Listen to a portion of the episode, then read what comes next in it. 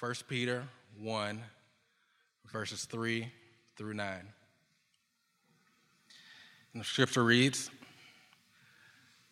Blessed be the God and Father of our Lord Jesus Christ. According to his great mercy, he has caused us to be born again to a living hope through the resurrection of Jesus Christ from the dead, to an inheritance that is imperishable, undefiled, and unfading, kept in heaven for you who by God's power are being guarded through faith for a salvation ready to be revealed in the last time. In this you rejoice, though now, for a little while, if necessary, you have been grieved by various trials, so that the tested genuineness of your faith, more precious than gold, that perishes though it is tested by fire, may be found to result in praise and glory and honor at the revelation of Jesus Christ. Though you have not seen him, you love him. Though you do not now see him, you believe in him and rejoice with joy that is inexpressible and filled with glory, obtaining the outcome of your faith, the salvation of your souls. This is the word of the Lord to us. So, in, in preparing for this, I, as a member here of the church, my thought was, man, I would love to get one of those Colossians passages. You know, just in the series, let me just step in for a minute. That's one of my favorite books in the Bible. It's Colossians.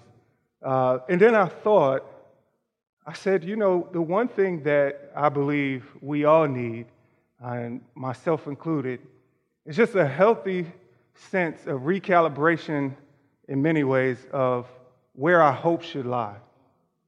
And I, I know this from experience because in our society today, there seems to be no lack of hope in things, uh, like hoping in the government for reform or hoping in rituals and church attendance for religion, or hoping in vacation and 401k for rest and security. I know personally we, we tried to take a little vacation and go back to Philadelphia. Uh, I can tell you that's, that's a lifeless hope.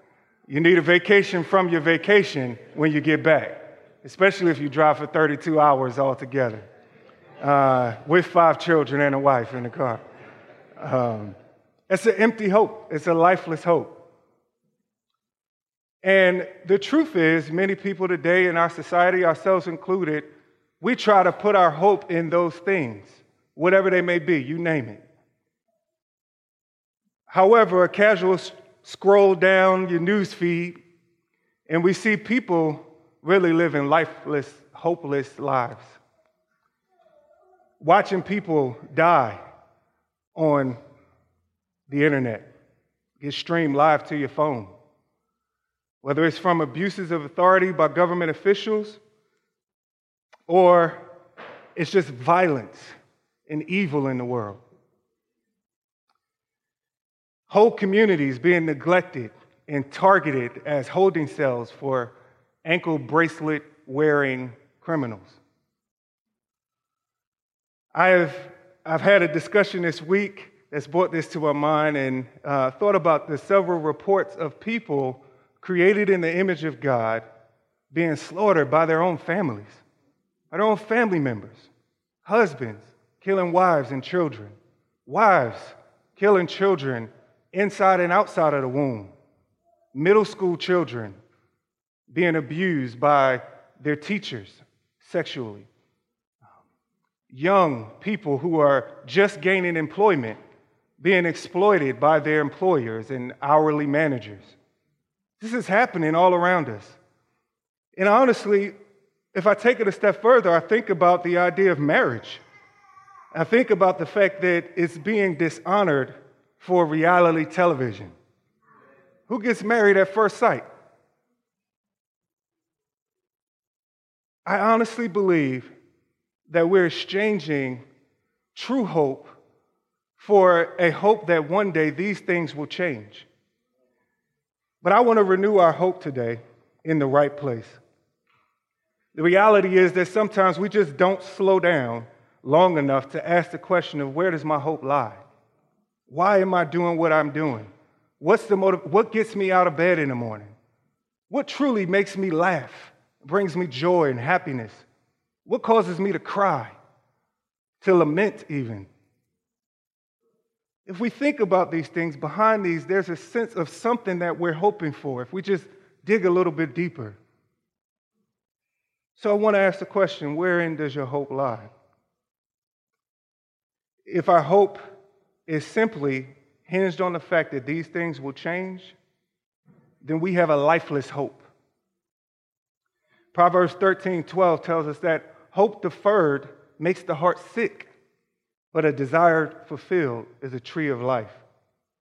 So, if we were to define hope in general, I would say this that it's an optimistic expectation of receiving what one desires in the future. So, it could be anything in general. Uh, if you live here in Atlanta, it may be that the Hawks make the finals this year. That's a lifeless hope. Not going to happen. Uh, it could be a hope that, you know, you set your appointment with your hairdresser this week and she's on time and gets you out on time and you look fly. Maybe, maybe not. The reality is that there are some lifeless hopes and there is the living hope. Lifeless hope is anchored in one's expectation of fulfillment, satisfaction, and purpose on temporal things. Temporal things, they're fleeting, they don't last. Um, for example, I, I look at Job and I think of if, if his situation was just a microcosm of what it looks like to have a lifeless hope, his hope would hinge on the fact that his suffering would end. And one day it's just going to be over. Uh, but uh, listen to his tone here in Job 17. He says, If I hope for Sheol as my home, if I make my bed in darkness, if I say to the pit, You are my father, and to the worm, my mother or sister, where then is my hope? Who will see my hope? Will it go down to the bars of Sheol? Shall I be descending altogether into the dust?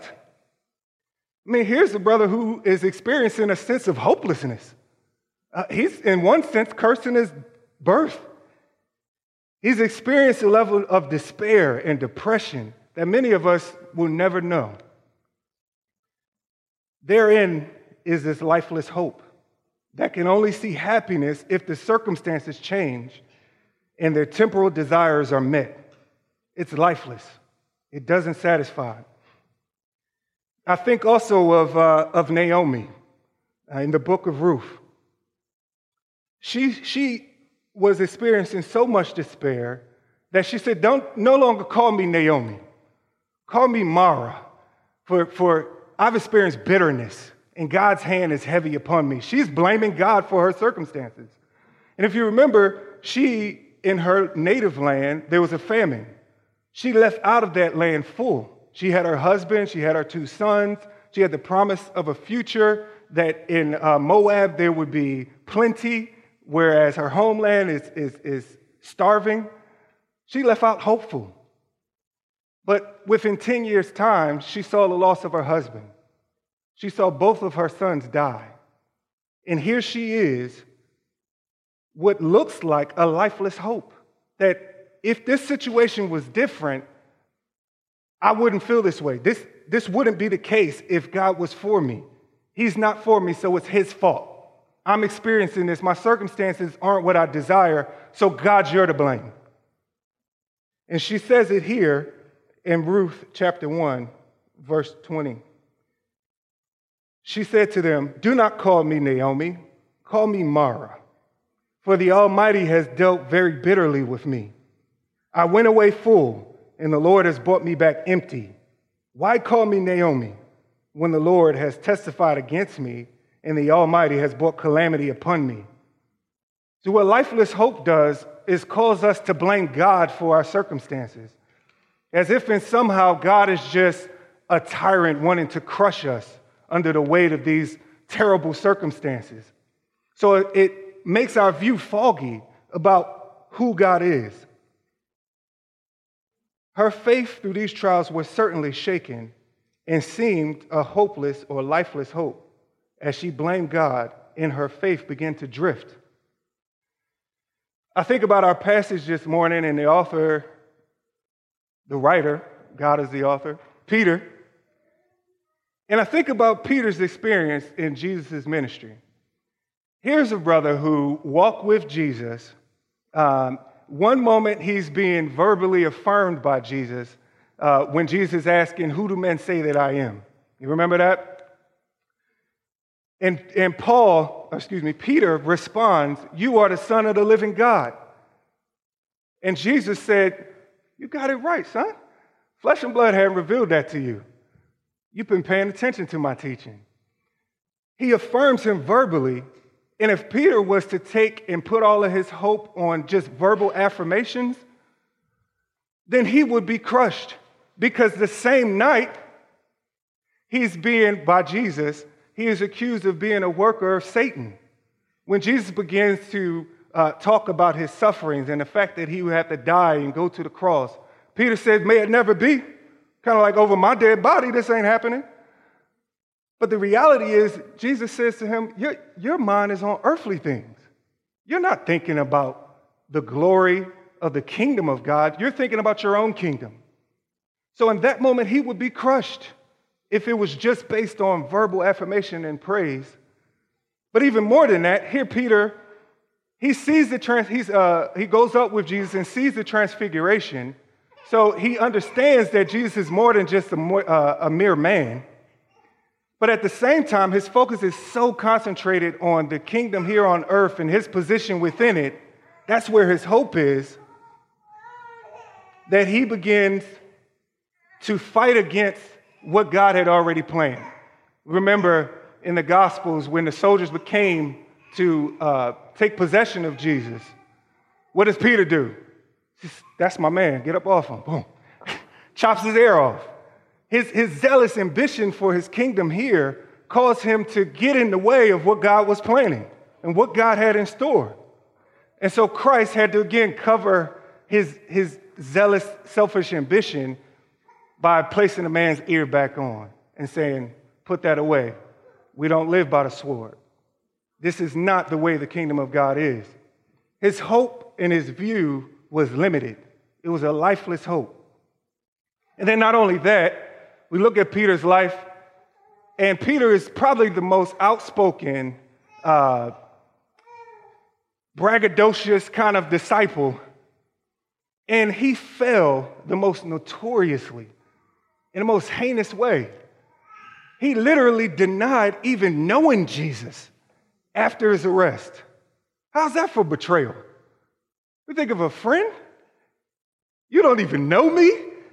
I get in trouble, I'm in a hard place, and now you say you don't know me. At the most critical moment in his ministry, he walks away and disowns his association with Christ. A lifeless hope. It was limited. His, his view of what should be was fogged by his selfish ambition, what he can gain. And here's the thing if that was the end of the story, then Peter's uh, legacy, his, his, his purpose, his place in God's grand story would end right there. That would be it. But it doesn't end there. So I want to pause there for a second. I want to think again of another person who has a lifeless hope Judas. We remember Judas, right? Nobody wants a friend like Judas. but here, Judas betrays Jesus in Matthew 26, seeking his own prestige, his own prominence. He literally says, What will you give me for this Jesus that you seek? You're supposed to be his friend, supposed to be my homie. You're supposed to be my ace. But here you are betraying me for a few pieces of silver. You're concerned, your hope, your, your ambition is leading you in a lifeless way. So here it is. Where does that leave Judas? That leaves Judas in a position where once he realizes that Jesus is who he says he is, and that this is truly the Messiah, he realizes I'm in a position where I can't get out. I can't change this. My reputation is stuck as a fake friend, as a betrayer. And I can't live with that. Because again, what he desired most was his prominence and his prestige, his affluence, even.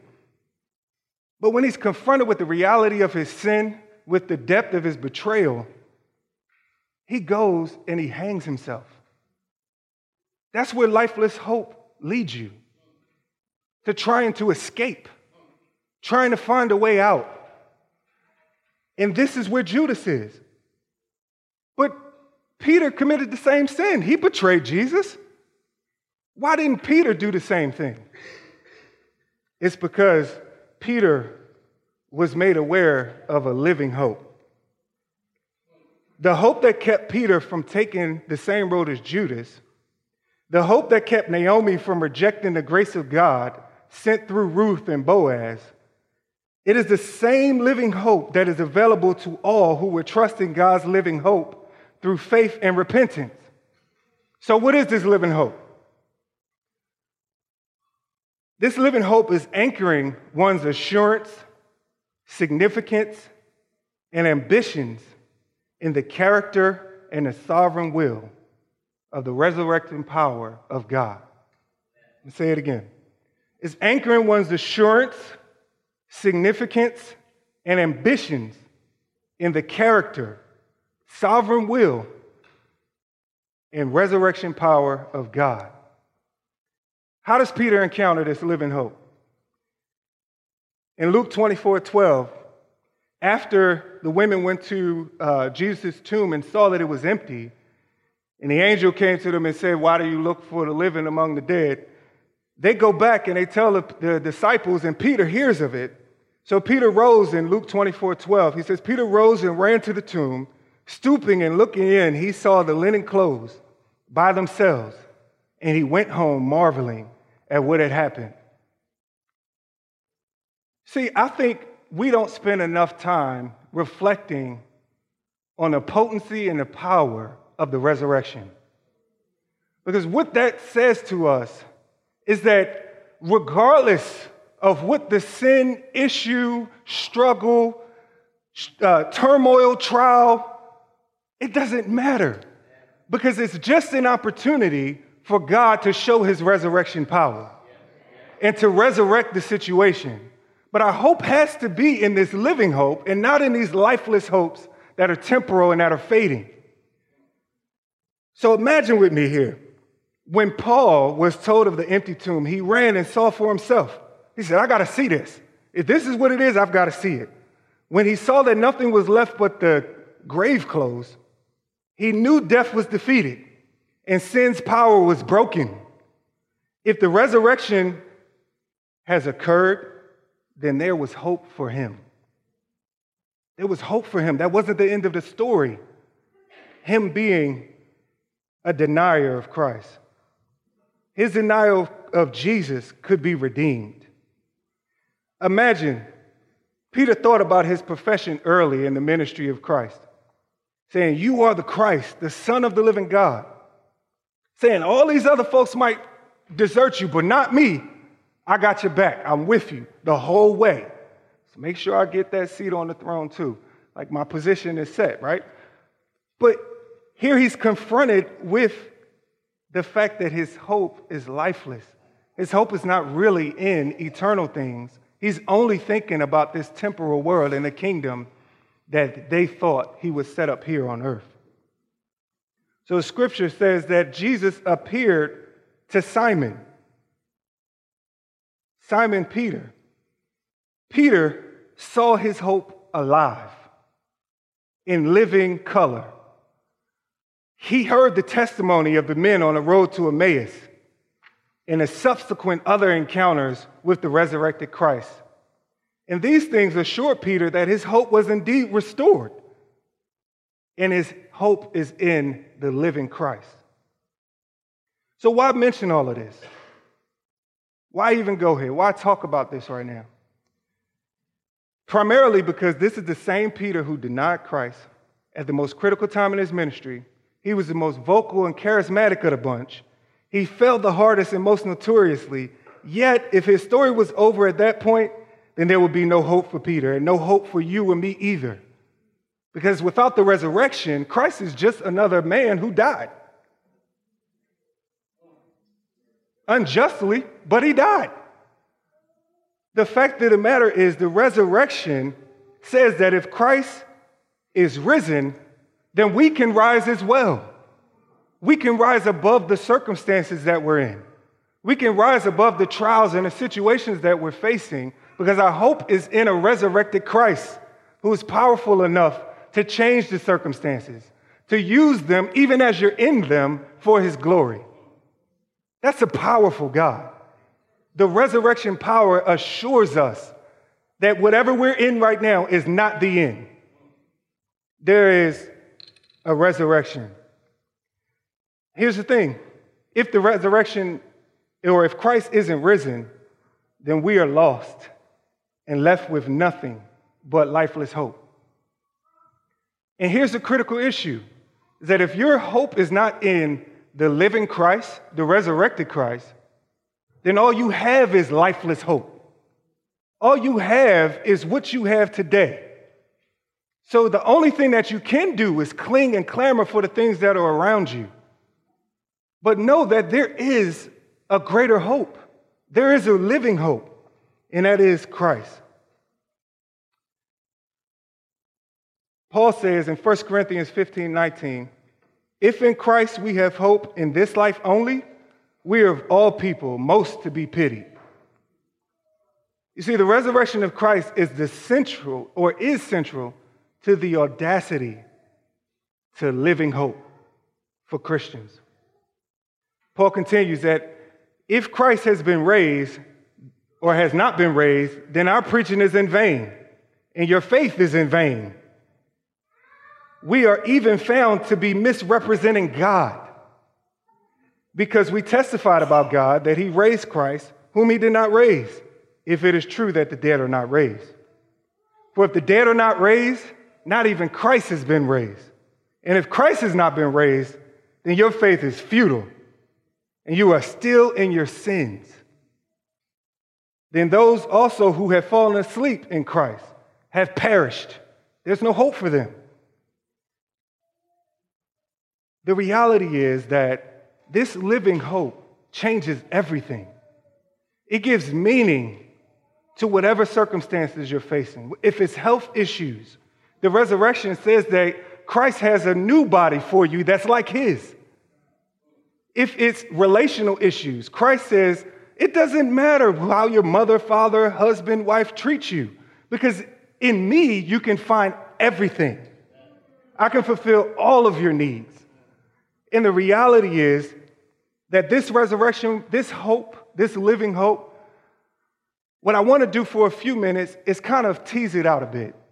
I, I hope that we can see from our passage, because I'm going to go back to this text and walk with you guys. Y'all walk with me. Because what I was able to see is that this living hope is tethered to the future, right?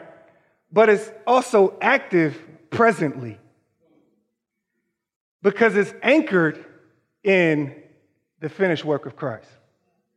All right? Let's go there.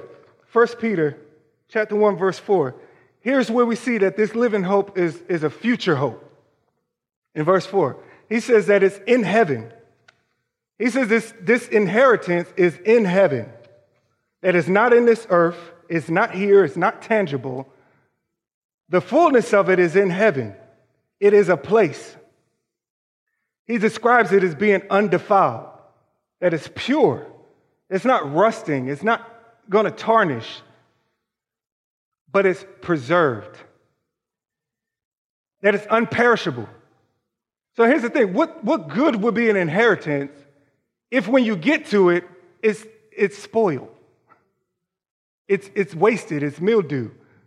The reality is that it's, it's being preserved, it's, it's unperishable.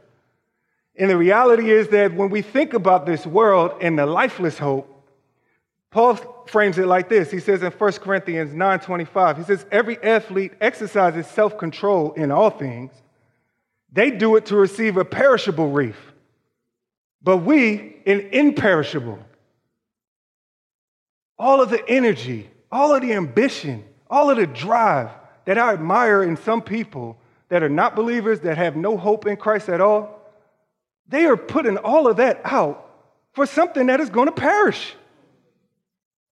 All of the self control of, of a LeBron James or Steph Curry or uh, a Beyonce or whoever you can think of, that discipline, that drive that they have to go after what they want to obtain is because that's where their hope is. That's it. That's everything for them. And the reality is, it's perishing. how much more should we be driven? Should we be passionate? Should we be zealous for the things of God that will not perish?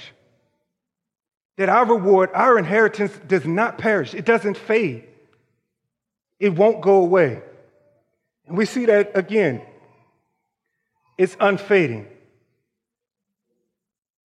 And when the chief shepherd appears, this is 1 Peter 5 4, you will receive the unfading crown of glory. This is where our hope lies. That when Christ appears, we will receive an inheritance that won't fade. It's not going to, over time, lose its value. He goes on to say in 1 Peter 1 5, in verse 5, he says, God's power guards both us and our inheritance. In verse 5, who by God's power are being guarded through faith for a salvation ready to be revealed in the last time. This, to me, changes the game. I'm sorry. You know, for me, if I'm dependent on myself to keep myself, I feel sorry for myself.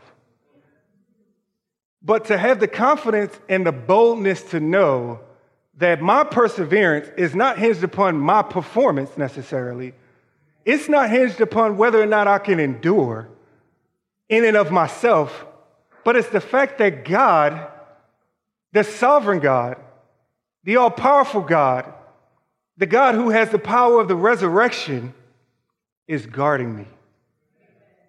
He's guarding me, and He's guarding you. And not only that, He's guarding the inheritance that He promised to us. So here, is it, here it is in John 10 28. He says, I give them eternal life. This is Jesus speaking. He says, and they will never perish. And no one can snatch them out of my hand. My Father who has given them to me is greater than all. And no one is able to snatch them out of the Father's hand. I and the Father are one. What kind of confidence and boldness do you need? What more do you need? to be confident to step into whatever the brokenness is in your life, whatever the suffering that you're experiencing right now, because it's not going to be the end of you. It may feel like it. It may feel like I, am not going to make it through this. There's no way that this situation is going to turn around. But the scriptures tell us, and Peter is telling us remember, this is the same Peter that was revitalized by the living hope that he's encouraging us with He's saying that God's power is guarding us. Ephesians 2 8 tells us, says, For by grace you have been saved through faith. And this is not your own doing, it is the gift of God. God's power guards us. God's power enables us to persevere in trials. In the latter part of verse 5, he talks about the, it has a time frame. It's ready to be revealed in the last time. So it's still a future thing. We're not in the last times yet. But in the last times, he says this of all of creation, for we know that the whole creation has been groaning together in pains of childbirth until now. And not only the creation, but we ourselves, who have the first fruits of the Spirit, groan inwardly as we wait eagerly for adoption as sons, the redemption of our bodies. It's, it's an eager expectation. Man, I am excited about it. I look forward to it. Man, it, it, it compels me towards obedience. It drives me towards sanctification and holiness. Not because I have it right now, because if I have it right now, it's no hope. It's, it's just what I have right now. I don't hope for what I already have. But the reality is a future, a future hope. It's an inheritance that is preserved for us that is guarded by God's power and is ready to be revealed in the last times. But not only is it a future hope, it's also a present hope. It's a present hope that many times, this is the part of it that I, you know, just sits uneasy with me at times. Because what he says is that in this you rejoice. And I'll say, Amen. I rejoice in the fact that there's a future inheritance, that you're guarding me, you're keeping me by your grace and mercy. I have a living hope. But then he says, though now for a little while, if necessary, you have been grieved by various trials.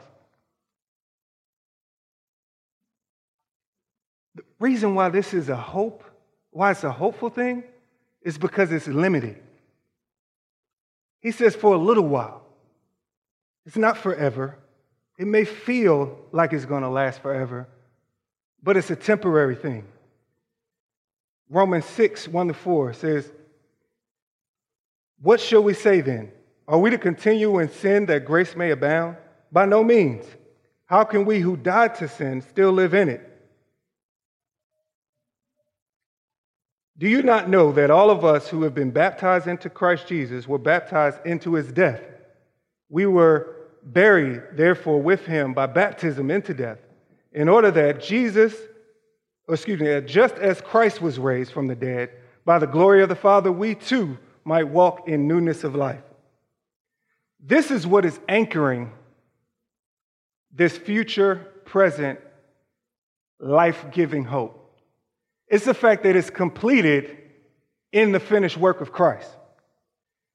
That Christ has died once for all. That if by faith we are in Christ, then we have died to sin and, and the consequences of sin. But not only did we die, but when he is revealed, when he raises, we also will raise with him to newness of life. This is a our hope is anchored in that. It's already been done. It's already been accomplished. It's a finished work of Christ, and our identity is in it. I think of that because there's not many things that you can bank on in this life. It's just not. I want to take people at their word, but I know they're fickle. My word is fickle. You can't bank on too many things. But this living hope is not bankered, uh, excuse me, it's not anchored to anything that's fallible. He can't fail. He's immutable. He's unchanging. This God, our Christ, has accomplished everything that's necessary so that we can obtain this inheritance. This is a guarantee of our salvation. Ephesians tells us that he's given us the Holy Spirit as a deposit. He said, I don't really need a deposit. I don't need to put it on layaway. I got it. Don't worry about it. But I want you to be assured of this. I want to give you the Holy Spirit who will lead and guide you into all truth. And I want you to remember that this work that's necessary for you to obtain this inheritance is anchored on my character, the character of God, on my sovereign will being done and carried out and unable to be thwarted by anyone. It's anchored on God's power that He displayed at the resurrection. He's holding it down. We don't have to worry. Ephesians 2 4 to 6 tells us, But God, being rich in mercy, because of the great love with which He loved us, even when we were dead in our trespasses, made us alive together with Christ. It's already been done. By grace, you've been saved and raised up with him, and we're seated with him in heavenly places in Christ Jesus. This is the finished work of Christ. He's already done it. It's anchored in him, it's active, and it has ramifications for life today. But it's a future hope that we haven't obtained yet fully. Here's the deal you can't claim this hope if this isn't true of your life. If you have not been saved, if you have not placed your faith, your hope, your trust, your security, your ambition on Christ, then you're, all you have is lifeless hope. That's all. There's nothing more for you than what is right here, tangible in this world. And all of that is fading, all of that will perish, all of that it's going to be gone. But the gospel of Christ, the living hope of Christ, is that by faith in the finished work of Christ and the power of God and the sanctifying work of the Holy Spirit, is that you can obtain the inheritance that is eternal. It never perishes, it never fades. And so, what I want to commend to you today is that even though you haven't seen him, as it says in verse 8 and 9, and even though you, you don't know him personally, you haven't been one of the disciples that's seen him risen, there's a faith that's required here. Though you have not seen him, you love him, you hope in him. You're not like doubting Thomas, saying, I'm not going to believe unless I see the piercings in his hands. But if in any way you desire a hope that transcends this life, then I want to invite you that through faith to believe in him, to, to know what it's like to rejoice in the resurrection of Christ, to know what it's like to rejoice in the hope of salvation, to have a hope that lasts beyond this lifetime. See, living hope is anchored in the resurrection that has relevance for the present and propels us towards glory in the future. To say that we have hope in Christ, for those of us who trust in Christ, is, is many times just cliche. Yeah, my hope is in Christ. But what does that look like? Is it the compelling passion behind your praise? Is it the juice behind your joy? Is it the compassion that colors your charity? Because God is preparing us for good works that He has already laid out for us to walk in. And if you have this hope, then you will walk in those good works. You will pursue holiness. You will put off the dead passions and proclivities of this life. And you will put on the holiness of Christ. This is what it looks like to hope in nothing less than Jesus' blood and righteousness. Peter gives us a blueprint for the audacity of living hope, and he anchors it all in the resurrection power of God, the God and Father of our Lord and Savior, Jesus Christ. The living hope of the gospel is far greater than the lifeless hope of this world. Entrust yourself to Christ, who is blessed forever. Hope in Him that He will resurrect your situation, regardless of how heinous your sin looks. He can resurrect it, He can turn it around. And I just want to admonish you to put your faith and trust in the living hope so that you can experience eternal life. Eternal life. Eternal life. Let me pray for us.